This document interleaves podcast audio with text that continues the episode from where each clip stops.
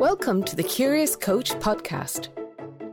So, buckle up as we travel around and explore the world of coaching.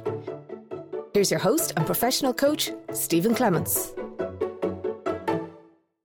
Hello, and welcome to this weekly mini episode of the Curious Coach podcast.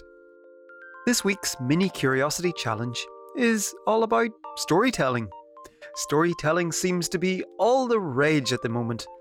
If you're involved in giving presentations, then you might find yourself being encouraged to use a story to make your presentation much more memorable, or to make you, as the presenter, more relatable to your audience by perhaps demonstrating your own vulnerability. Likewise, within the workplace, whether it be internal meetings or client facing meetings, storytelling is becoming more widespread to help with engagement, convey ideas, inspire, and so much more. Storytelling itself is nothing new. It's been around for as long as we have been able to speak. Which brings us to this week's Curiosity Challenge. This week's challenge is all about our own stories.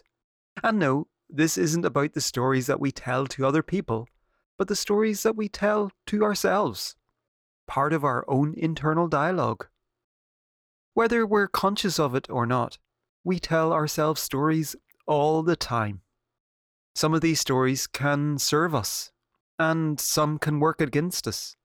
For example, we might have been asked to give a presentation, and we might start telling ourselves a story that this is about how terrible we are at giving presentations, that I'll be really nervous and I won't be able to do it without using notes, and I'm going to mess it up and freeze in front of everybody. In fact, I'll probably end up looking like a complete idiot and embarrass myself. If this is the story that we're telling ourselves, I wonder how well our presentation is going to go. Will we start to look for evidence to reinforce our belief about just how bad we are at giving presentations? This is a fairly obvious story, but there's also a lot of stories going on all of the time which may be much, much more subtle.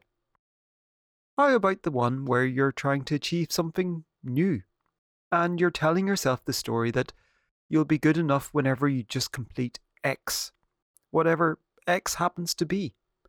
I'll be a great boss when I just learn how to communicate better or to use Microsoft Project better.